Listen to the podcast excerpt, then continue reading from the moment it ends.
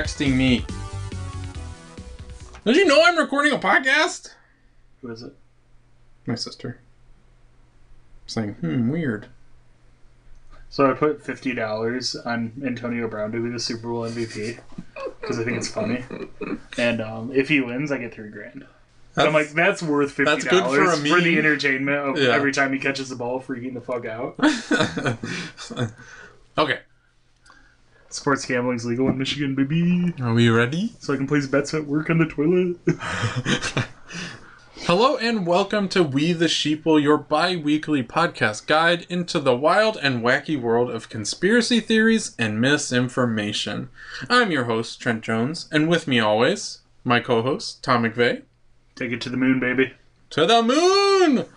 And also with us, as always, as always, is our silent but definitely, definitely real dungeon troll, uh, grounding grand wizard, or whatever we called him, uh, Devin. Definitely real. Oh, he's the producer too. I don't Right. know if I actually put his real title in there. He uh he seems a lot more sedate since we fed him that bucket of like fish guts. So He, people, we know it sounds cruel. We've tried to feed him normal human food, and every time he says, no, give me the fish guts. And by that, I mean he just kind of growls in this guttural way and will only eat the fish guts. So that's how we know. Um, but, you know, everybody needs a producer.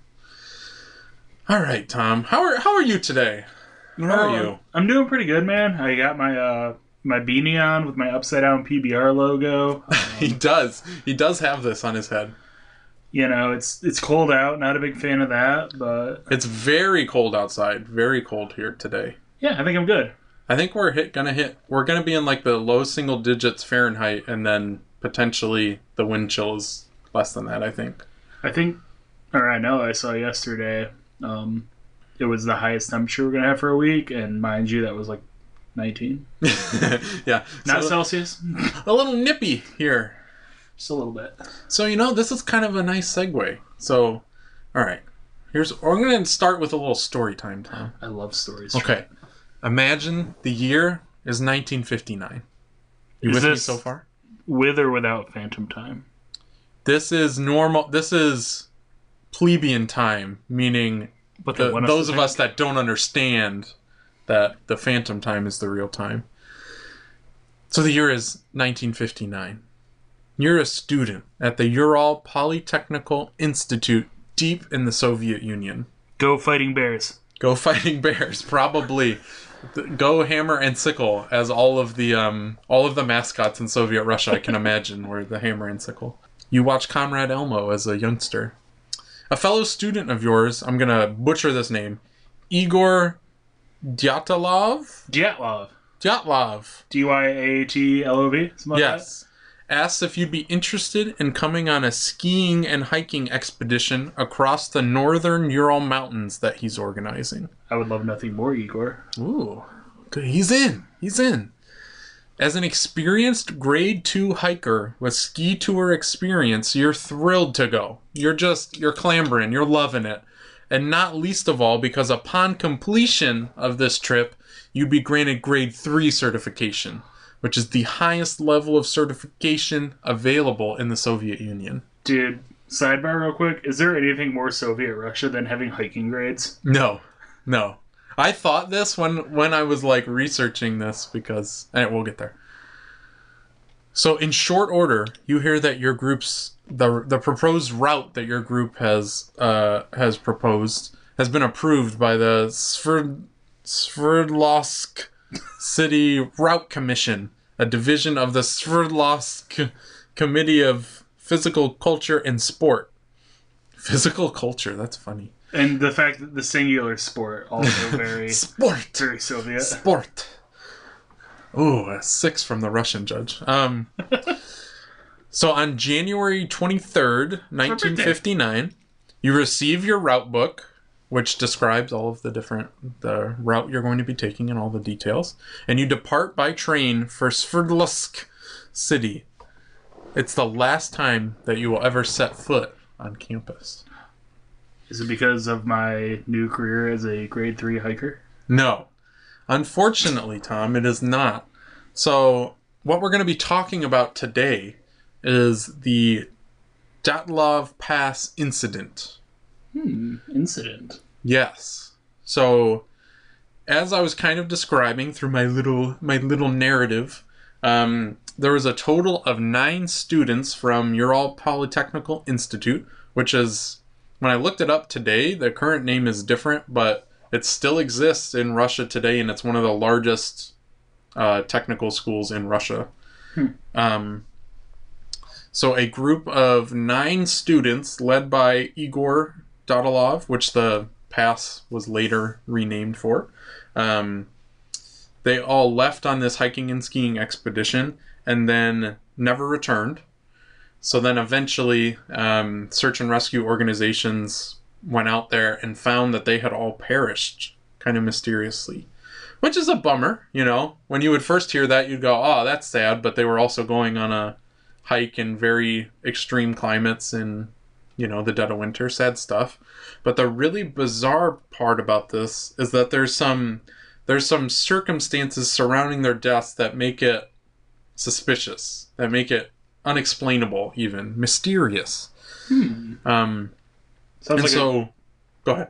a, uh, say it sounds like a great thing for a conspiracy theory podcast to take on. Yes, so it's given rise to a lot of th- conspiracies and th- theories trying to explain what happened, which we'll come to later. But first, I want to give you a little bit of a timeline of events, and then we'll get into the description of what actually the site and what actually happened. So, timeline of events. We already covered on January 23rd, you leave the town where your campus, your university is, um, and you depart by train for Sverdlovsk. Um, Your Russian is impeccable. Impe- impeccable. Um, so January 25th, then the group arrives by train in Ivdel, a town in the northern province of Sverdlovsk Oblast. it doesn't get better. All of these names are just hideous. Um, they then took a truck to Vizhai, the last inhabited settlement on the way to where they were going. Um, I think they lit what I think I would like to officially endorse not knowing how to pronounce the names of foreign things. Okay. We, the Sheeple podcast. We will officially endorse bad Russian on this. Bad, German. Poor oh, poor German Just and poor Russian language. pronunciations. Sorry. Well, we have to cover the other languages first to be sure. bad at pronouncing them. we endorse not learning how to pronounce things before we say them. Yes, we'll start small. We'll start small. Um, yes. So they then took a truck, and I think when I read it, they literally just like it was like a semi, like a lorry, a transport truck. Kind of weird. I don't know if that's a normal thing to do in 1960s Soviet Russia. I thought a lorry was like a cab in England or something. No, lorry is like the what they call like a semi truck. Oh, really? I think they're they might be smaller than like what the American standard little is, but ones? maybe I don't know. Okay. Sorry. But that's what they call them, regardless. Alright. Um, Today I learned. the more you know.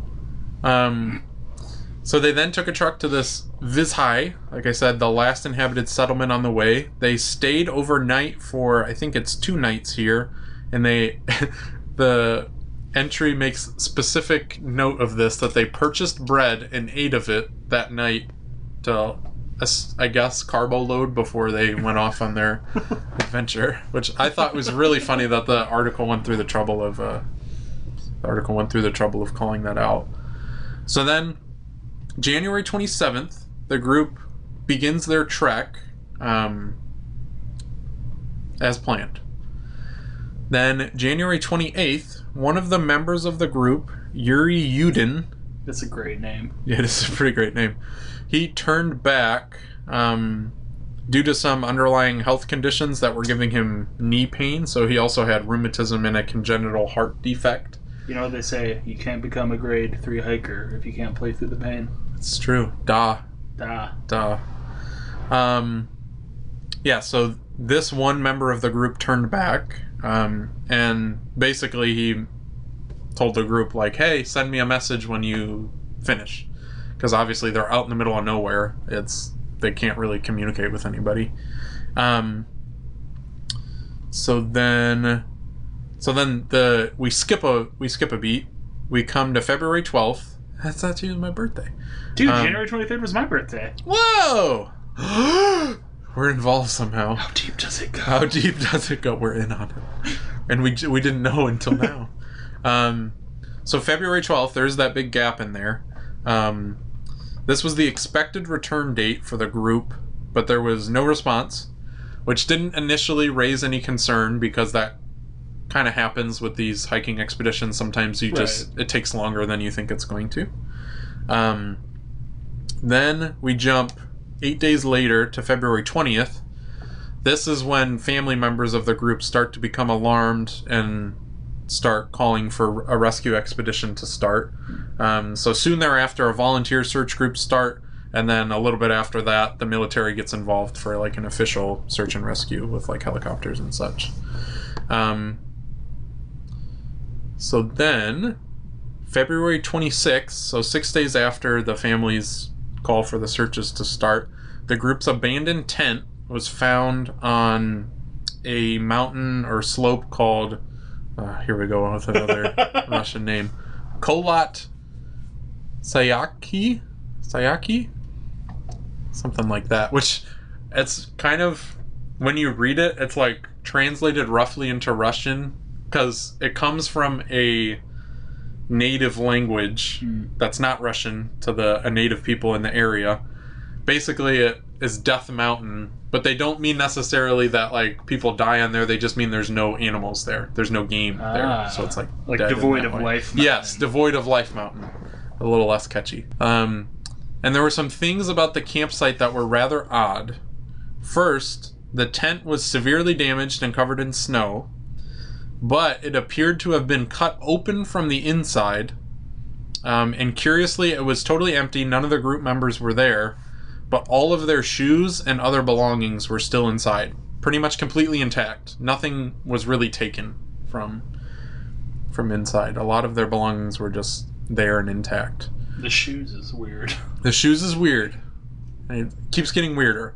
So then nine sets of footprints led away from the campsite down the slope of the mountain towards the edge of like a nearby wood uh, with some trees. Were there nine hikers? Is that the number? Yes, Okay. yes. As I was gonna say because if it's eight, then it's getting weird. And suspiciously, most of these footprints looked like they were at most had one shoe.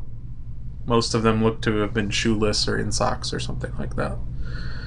And keep in mind, this is like sub-zero winter in the middle. Like that's a horrible, beyond horrible idea. Like you would get frostbite and hypothermia very quickly. That was the campsite. Then investigators found the remains of a small fire were found in this wooded area at the end of the footprints, about um, one and a half kilometers away, which I think is like half a mile, quarter of a mile, like a like, mile. that. I thought kilometers were. Sixteen hundred meters is a mile.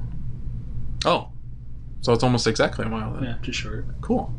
Um, so then, about a mile or a kilometer and a half away from the campsite, um, they found the remains of a small fire in this little on the edge of this little wooded area, and this is where they found the first bodies. Okay. Uh, so around the fire, they found two bodies dressed only in their underwear. Weird, and they didn't really. Yeah.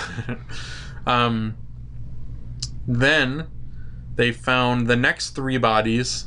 They kind of retraced the steps between the campsite and like a drawing a straight line between that little fire and the campsite, Mhm. and they found three of the other bodies. Um, and they were at differing intervals between the campsite, and apparently the poses of the corpses suggested they were attempting to return to the tent.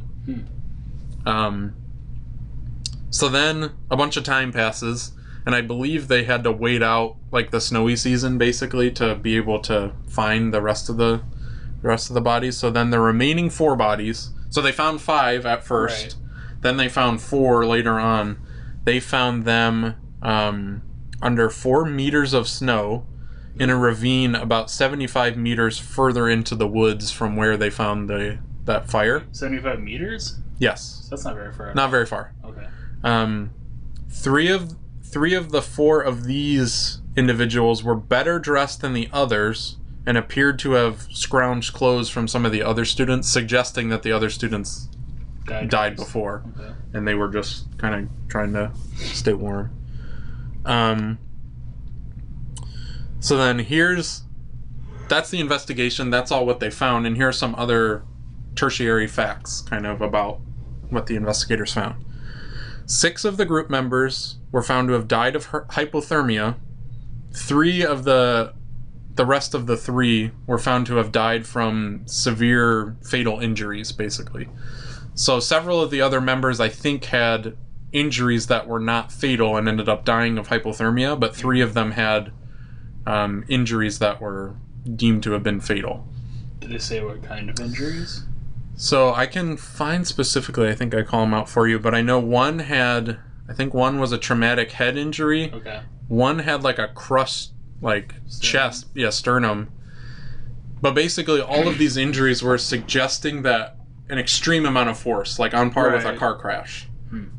Um, that's what one of the emper- uh, experts say. Um, there were no indications of other people on this mountain apart from the nine travelers. So there were no footprints, no nothing. They had no indication that other people were in the area. Um, like I said, the tent had been ripped open from the inside. Um, the victims had died six to eight hours after their last meal, which I feel like kind of implies it was in the middle of the night, right? Because, yeah, you would eat and then probably go to bed soon after there. Traces from the camp showed that all the group members left the campsite of their own accord on foot, like we were talking about. There were the nine footprints that led They away. like drug away or anything. Correct. Um, some levels of radiation were found on one of the victims' clothing. Hmm.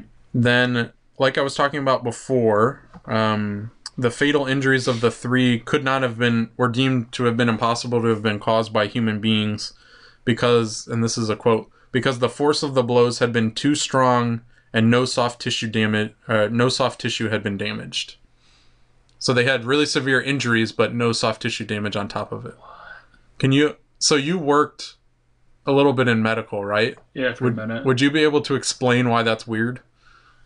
I mean, not from like a medical perspective. I'm just thinking, you know, how do you get hit hard enough to like crush your chest in, but not have like damage to your muscles or bruising? Or Right, Whatever. That's, Right. That's weird.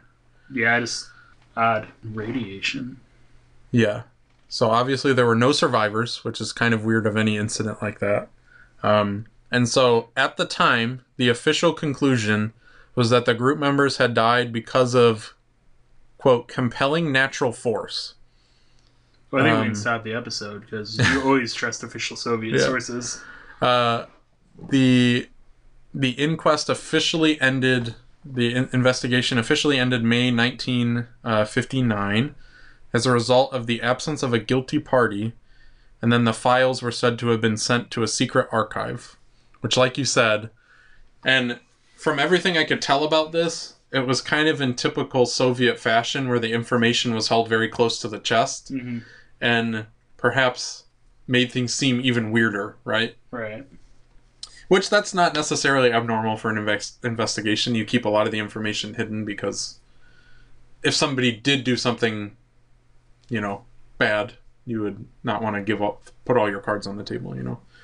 Got to build that case. So, Tom, what do you think could have happened to these individuals? You know, it's a great question.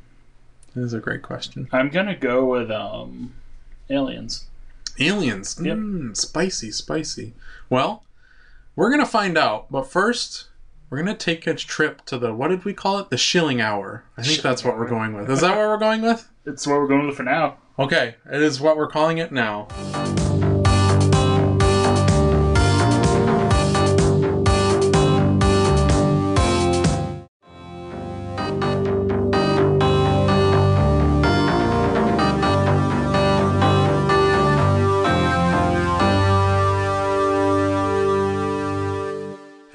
Welcome back from the the shilling hour has concluded. Riveting. All right, Tom. stuff. So where did we leave off? We left off with you giving me your theory of what you thought might have happened to these poor individuals. I would like to edit it. Um, it's now aliens, but with the guy from HA Aliens. Oh, with the hand motion. aliens. Aliens. So Okay. That's very important. yeah, All right, so let's let's get into some of the explanations that people have posited throughout the years um, of what might have happened to these poor individuals. Some more reasonable than others. But we'll get into it. Lay Okay. on me, man. I'm excited. The first is um, an attack by the local Mansi people. So the Mansi people are the indigenous group to the area that still kind of is known to inhabit that area sometimes. And the coolest part about them is that they are reindeer herders. That's nifty. I did not make that up. That is real. they are Santa's suppliers. Um, confirmed. You heard it her first. Um, so basically, they theorized that this group, for whatever reason, was upset with these people being in the area, and they came in and attacked them. Um, there's several issues with this theory. The main ones being um, the nature of the injuries, as we talked about, were so severe that it would have had to have been a tremendous amount of force, which is would be impossible for a human to exert. Um, and there's just an overall lack of evidence Like showing others, yeah, tracking, showing others in the area at the time. reindeer prints. Yeah, there's no reindeer. They fly. That's how they did it. The reindeer fly. Santa's in on it. They flew high enough. They dropped an anvil like in a cartoon on these people. Dude, we're so good at this. We're so good at this. Why didn't they hire us in 1915 or yeah, 1959? Missed out. Greatest minds of our generation. I keep saying it. If you need us, Putin, let us know. If you, I don't know if I want to make that declaration. um, the next explanation that people have posited is an avalanche. Um, Avalanche. they were on a mountainside in very snowy terrain, so this seems like a pretty reasonable explanation. Um, but there are some main pe- issues with this, and these are the reasons why people did not accept that that was what happened at the time.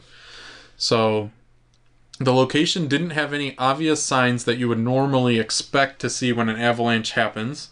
So, avalanches leave a lot of debris over a wide area typically. Um, and even the bodies found months after the event um, had very little snow at, or i should say the ones that they found soon after the event had very little snow cover on Right. them um, Yeah, I find it hard to believe that there'd be an avalanche that would kill them but not bury them or their footprints. right and that's that's another issue with the theory is that they're in very shallow snow if the avalanche had been sufficient enough strength to sweep away the the second group of them that ended in the ravine the body why wouldn't the first group of people have been swept away as well? It's like laser targeted yeah it doesn't really make aliens. there's issues with it for sure. Then over 100 expeditions to the region uh, have been held since the incident and none of them have ever reported conditions that might create an avalanche. Um,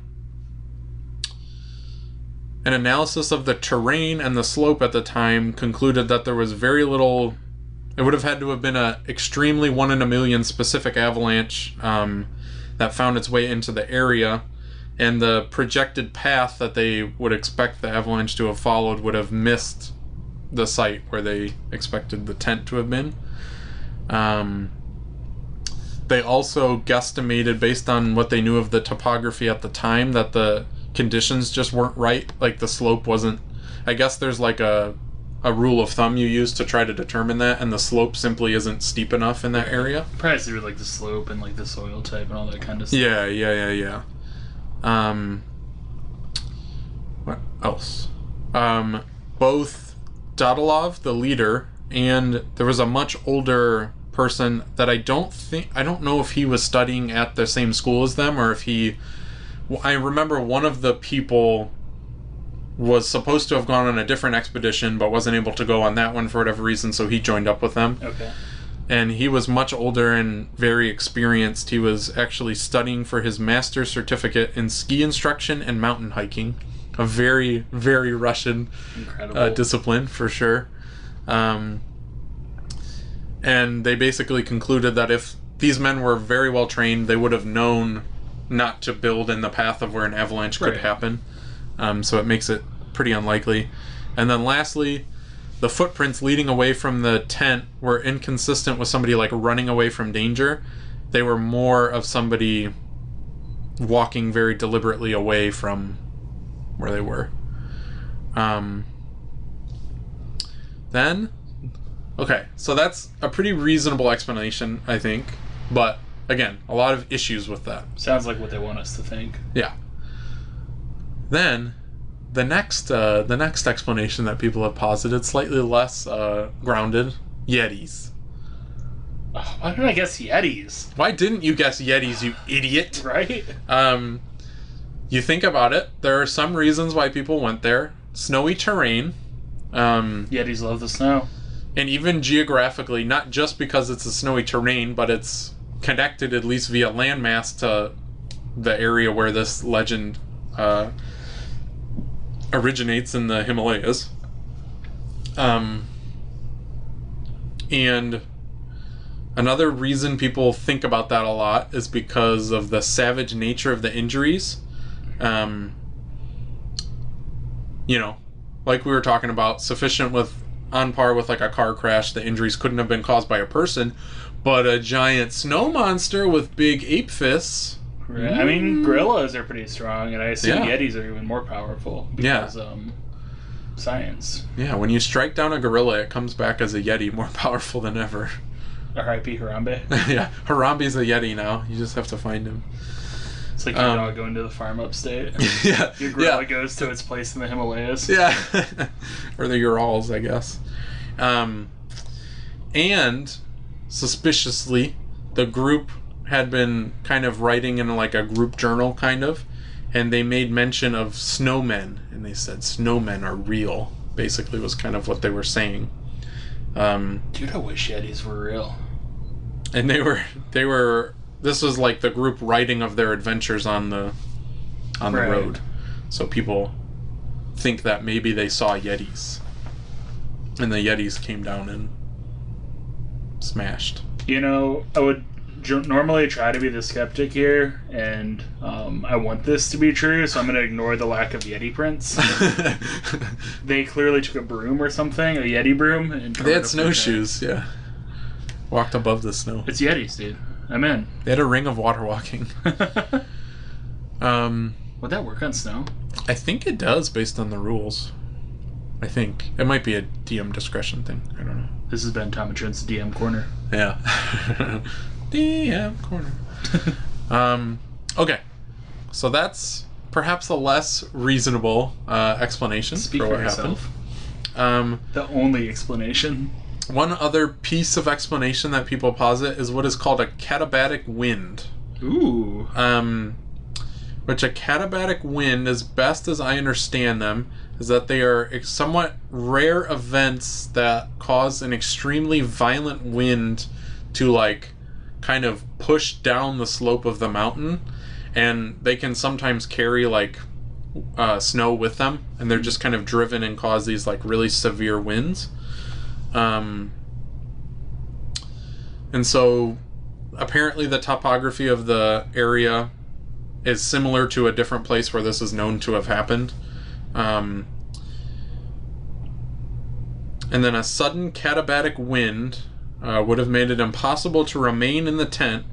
And the most rational course of action would have been for the hikers to cover the tent with snow and seek shelter behind the tree line, um, and then try to come back later when that ended But the And it- shoes. the shoes. It is still weird that if you were going to leave the tent and come back, it's bizarre that you wouldn't have brought all the gear you needed and clothed yourself appropriately. And then another piece that fits into this as why some of the hikers had um, the severe injuries is that they constructed what are known as biovac shelters. Bivouacs, I think it's Yeah, pronounced. bivouac. Which I think just means you like dig out a certain area in the snow, right? Yeah, it's just like a thing you do in like mountain climbing, I'm pretty sure. And so they're suggesting that perhaps that caused one of these shelters to collapse and buried um, four of them with uh, pretty severe injuries. Um, so that's one theory. Um, I believe um, Yetis have a conch shell type thing where where they can call these winds, so Yetis are still on the board, y'all. and they're they are actually Yetis actually rule in Lord of the Flies. I don't know if you know that. I did Conch shell. not. That's a literary joke. I did, I've never read it, but I trust you that it was funny. So it's this kind of weird book where these kids, a group of like school aged kids, get marooned on an island and kind of like create their own system of like organization. And for whatever reason, they decide that the person who's holding a conch shell is the person that's supposed to be in charge at that time or is speaking. It's kind of like the when you're in a group with little kids and you have like the stuffed animal that's like gives them permission to talk. You know what I'm talking about?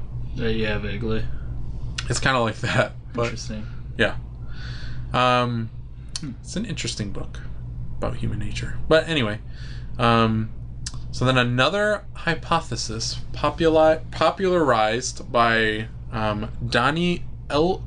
Eichar's 2013 book Dead Mountain is that wind going around this mountain created a some sort of a vortex which can produce infrasound capable of inducing panic in humans.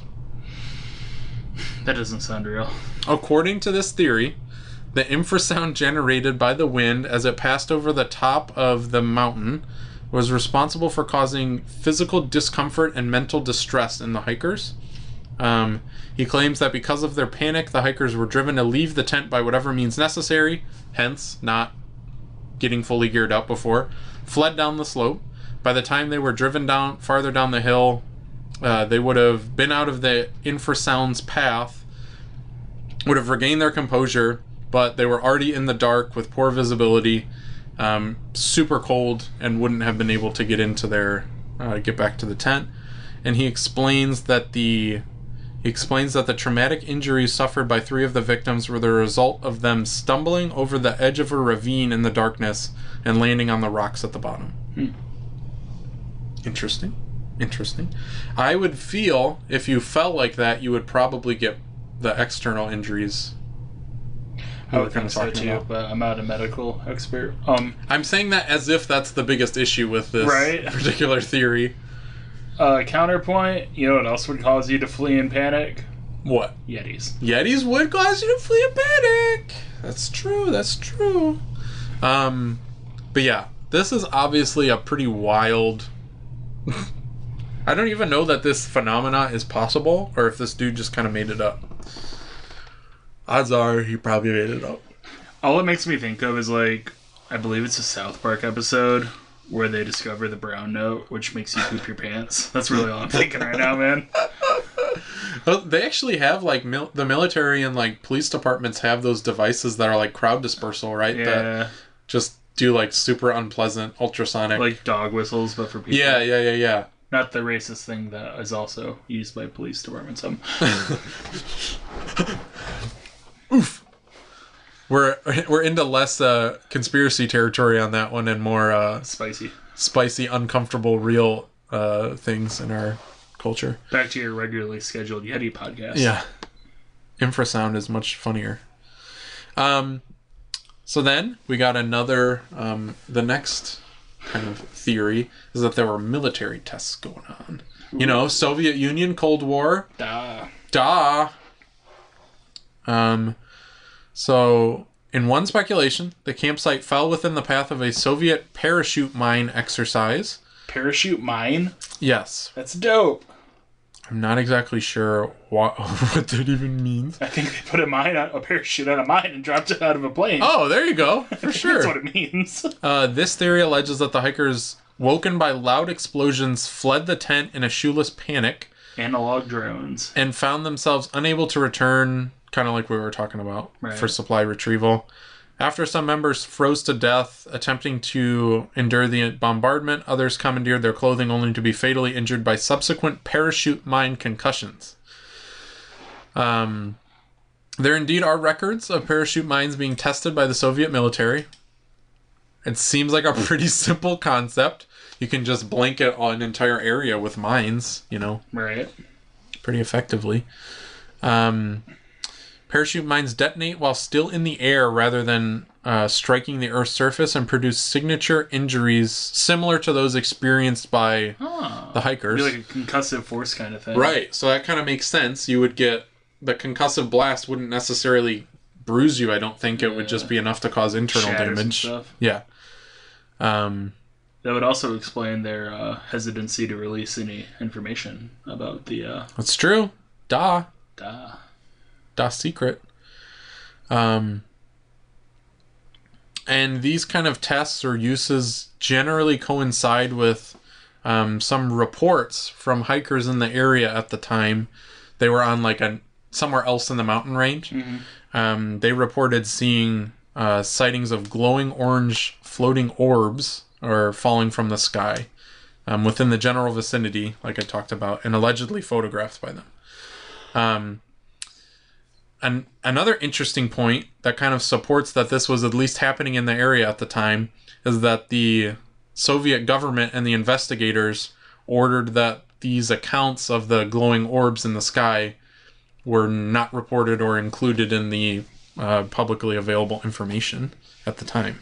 So, suspicious. Suspicious. And some suggest, some people speculate that this is all a cover up and that um, the bodies were unnaturally manipulated um, to cover up the fact that they were burned and, you know, all that kind of stuff. Yeah, I kind of actually buy that one. Mm-hmm. And then some photographs, I guess people say that the tent was allegedly erected incorrectly, which these experienced hikers would not have done. Um, then a, a similar theory uh, alleges the same thing, but with radiological weapons. Um, like we said, the one person had radioactive material on some of their garments. I feel like if they used a radioactive weapon, there'd be a lot more uh, Mm-hmm. contamination around the site, though. And apparently, some people who were at the funerals described the bodies uh, of having kind of like an orange skin and gray hair, Hmm. Which I guess is consistent with radioactivity. I I mean, know. it also could just be like the sun. and the cold, yeah, mummification. Um, and that's kind of what this goes on to say is that that's pretty easily explained by the cold conditions and being out in the weather Elements. for months. Yeah, mummification. Um, again, people allege that it's a Soviet USSR cover up, um, but you know, there's there's little hard evidence to that. Which, granted, if it was a cover up, there wouldn't be a whole lot of hard evidence. I don't think, but Mhm. still. Um, so those are those kind of run the gamut of the the main theories that people have. Um, so then this this event is kind of like a pop culture phenomenon. Right? So it's very much in the Russian zeitgeist of like all the thing of like a popular event that people just know about, Right. you know, and it's like a mystery and a tragedy. Um, but it's also made the rounds in Western culture as well. Um, I I know I've seen one of the things on either like Discovery or History Channel of some thing where they were trying to frame it as if Yetis attacked them. Yeah, definitely. When you started this episode, like it rang a bell in my head. I knew a couple things about it, but not Mm-hmm. to the extent with which we have uh, For sure. went into it. Yeah, so let's run through some of these uh, these pop culture things that actually happen. Uh, popular interest in Russia was revived in the 1990s in wake of Anatoly Gushchin's 1990 novel "The Prince of State Secrets is Nine Lives," or the sorry, "The Price of State Secrets is Nine Lives." Makes a little more sense grammatically. Yes, uh, contextually. Um, then in uh, two, the year 2000, a regional television company produced a documentary film with a follow up journal style novella based on a fictionalized account of the incident released in 2005. We Neat. should buy all the used copies of that. Yes, we must find them. Um, in uh, 2015, Russian band Kaunin, Kaunin maybe, released an album Sorni Nai, which attempts to reconstruct the events that led up to the incident. What a weird. What genre do you think this band is? Russian folk. It has to be. Russian I'm getting folk. big like Gordon Lightyear, Lightyear, Lightfoot, whatever. The wreck of the Edmund Fitzgerald. All right, I did not look this up. I did not look this up. Uh, post. You ready for this? I'm ready. An atmospheric doom metal slash post rock band. Incredible. Fun. time. Atmospheric doom metal from Dead Mountain. Uh, so that's them. That's what they're up to. Um, Very different than Russian folk. then there's a there was a 2013 film called the Dyatlov Pass Incident, aka Devil's Pass, a film directed by Renny Harlin. Um, it was released in Russia and also later in the U.S. And it follows five American students retracing the steps of the victims, but being but being a work of fiction makes several changes to the actual events, all this kind of stuff. Um, then there's another novel. There's a few more novels, random other episodes of TV. Oh, here we go. This is what we were talking about. In 2014, the Discovery Channel special Russian Yeti The Killer Lives purported to examine the incident in relation to the myth of the Yeti. Um, Dude, I'm still pissed that the guy who was gonna get ate alive by a snake on Discovery Channel didn't actually. what? That's a thing? Yeah, they had a show where they like built him like a suit or something so he wouldn't die. But then they're like, "Yeah, we're not gonna do this. It'd be bad for the snake." no kidding. That would have been so cool. Right? I mean, not actually cool, just like ironically cool. But um, then in 2015, there's a Polish horror game called Kholat, which I guess is inspired by this event. Um, and you kind of retrace the steps, and I don't know, you're you're investigating to uncover the true cause of the hikers' deaths. Um, then in 2020, there's an eight episode Russian TV series called Dead Mountain, which kind of digs back in. Yeah. Um, so pretty uh pretty big staying power for something that happened what 60 years ago. Yeah, it's just keeps coming up. Um, so then here's what I want to get to. The whole reason that I found out about this, I had already kind of known about this event, Right. but I thought about it and wanted to do an episode on it based on some new um, findings that were written about in the recent weeks here. I came across, I think I first came across an article from National Geographic, but there's a ton of different science publications that have done kind of recaps of this. So this new study was authored by, I assume it's Johan Gaume, head of the Snow and Avalanche Simulation Laboratory at the Swiss Federal Institute of Technology. And it was co authored by Alexander M. Puzrin, a geotechnical engineer at the EH or ETH Zurich, um, which I guess is a university. Um, and this study proposes that a slab avalanche could be a plausible explanation for the incident. This, the fact that they didn't call it a slabalanche was Slabalanche. a huge miss. You slab! Um, so, Tom, you might be wondering, what's a slab avalanche? I was literally about to ask you, what's a slab avalanche? A slab avalanche. Uh, well, good, because they're going to tell you. Oh, Um, yeah. So I think this place was called like avalanche.com or something, but it's Nice. basically Very like to the point. Yeah, yeah, yeah. Um, so a slab avalanche. I'm gonna just read this verbatim from what they wrote for a little bit. If you're looking for the killer, then this is your man. This is the White Death, the snowy torrent, the big guy in the white suit. Dry slab avalanches account for nearly all avalanche deaths in North America. Which this was not in North America, but still. A slab is a cohesive plate of snow that slides as a unit under uh, on the snow underneath. Picture tipping the living room table up on edge and a magazine slides off the table. Now picture you standing in the middle of uh, the magazine. So the crack forms up above you and there and there you are. There's usually no escape and you're off for the ride of your life. Oh, it's like surfing on an avalanche. Kind of. Um, so they said typically they range in size for they're uh, like half a football field wide. So, I mean large, but I Nah. suppose on a scale of a natural disaster, pretty small. Um, and they range from about a foot to three feet deep. Okay. Um, and they said they can quickly accelerate, reaching speeds of 80 miles an hour in the first six seconds after breaking away. So it's like, imagine how much weight that is. So, like half a football field worth of snow hurtling downhill at 80 miles an hour. It's horrifying. Yeah, it's like being hit by a Mack truck, quite literally. Um, and so here's kind of the methodology that they used to try to come to this conclusion. So they tried to recreate the conditions that night as accurately as possible. Then, with all this data that they gather, gathered, they tried to create the, a detailed simulation that they could use to kind of figure out what might have happened. Um, and they were, this is a really cool side note, they were actually able to leverage some snow simulation software that was developed for Disney's Frozen.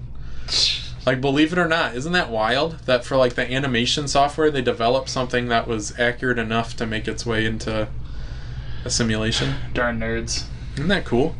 Um, and then another really weird piece of data is they leveraged data that was collected by GM during some cadaver tests in the 1970s that basically put cadavers through a bunch of different impacts to see what would happen. This is like before we had crash test dummies or something, or I just I or just better. I assume it's just because you wanted the data on a real, a real cadaver, I guess. Um, so they used rolled in some of this data to try and estimate the type of impacts that would be needed to to recreate the injuries that the uh, individuals sustained. Hmm. Um, and so here are some of their conclusions. One of their conclusions is that reviewing the local topography, they discovered that the slope was actually quite a bit steeper than people thought at the time, and that was because I think there was more of a snowpack underneath. Okay. Um, so people just didn't realize that the slope was much steeper than it appeared. Um, which, if you remember, that was one of the main reasons people said that an avalanche probably couldn't happen in that area, is the topography just wasn't right. Um, their model showed that it was possible for heavy blocks of snow uh, to cause the type of crushing injuries that were seen in these victims, um, even though that that's typically not the type of injuries that you see in avalanches. Typically, you die from asphyxiation because you get trapped under the snow. Right.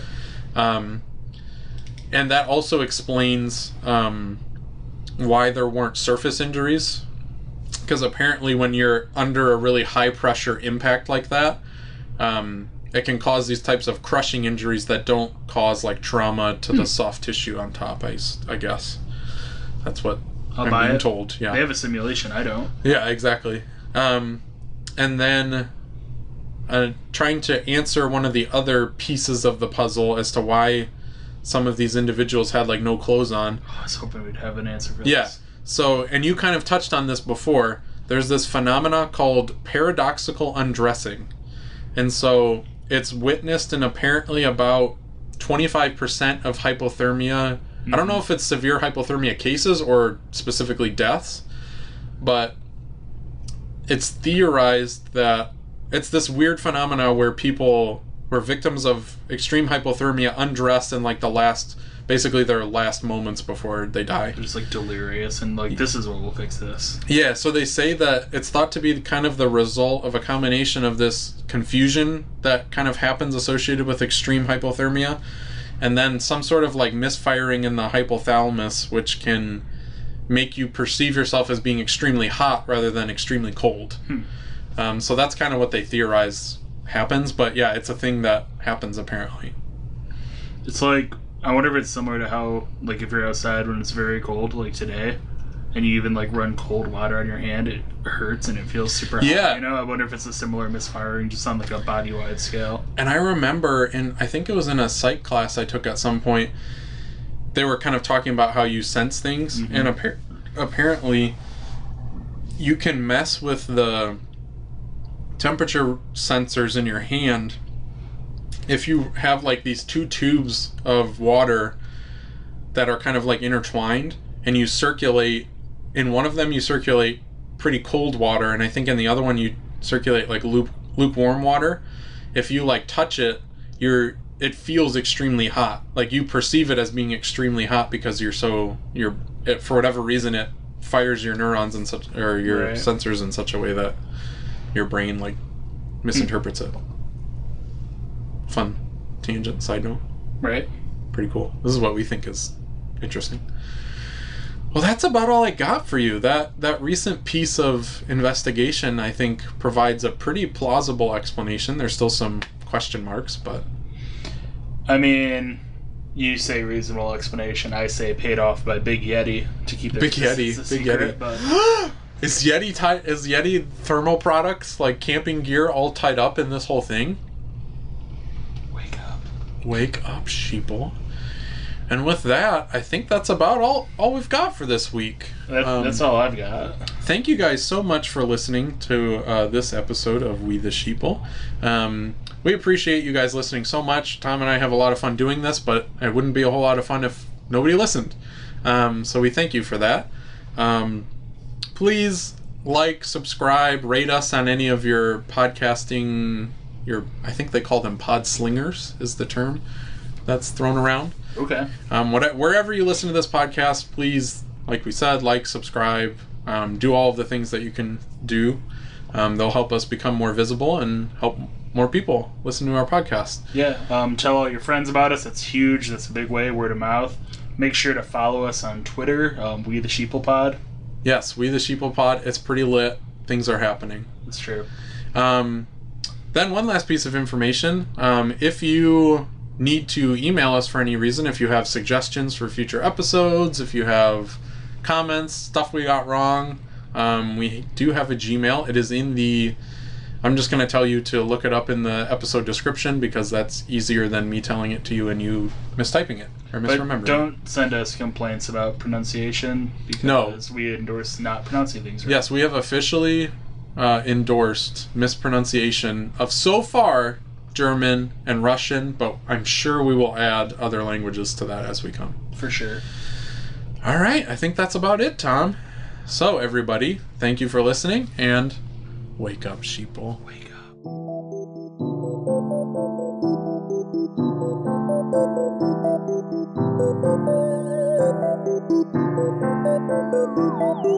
Thank you.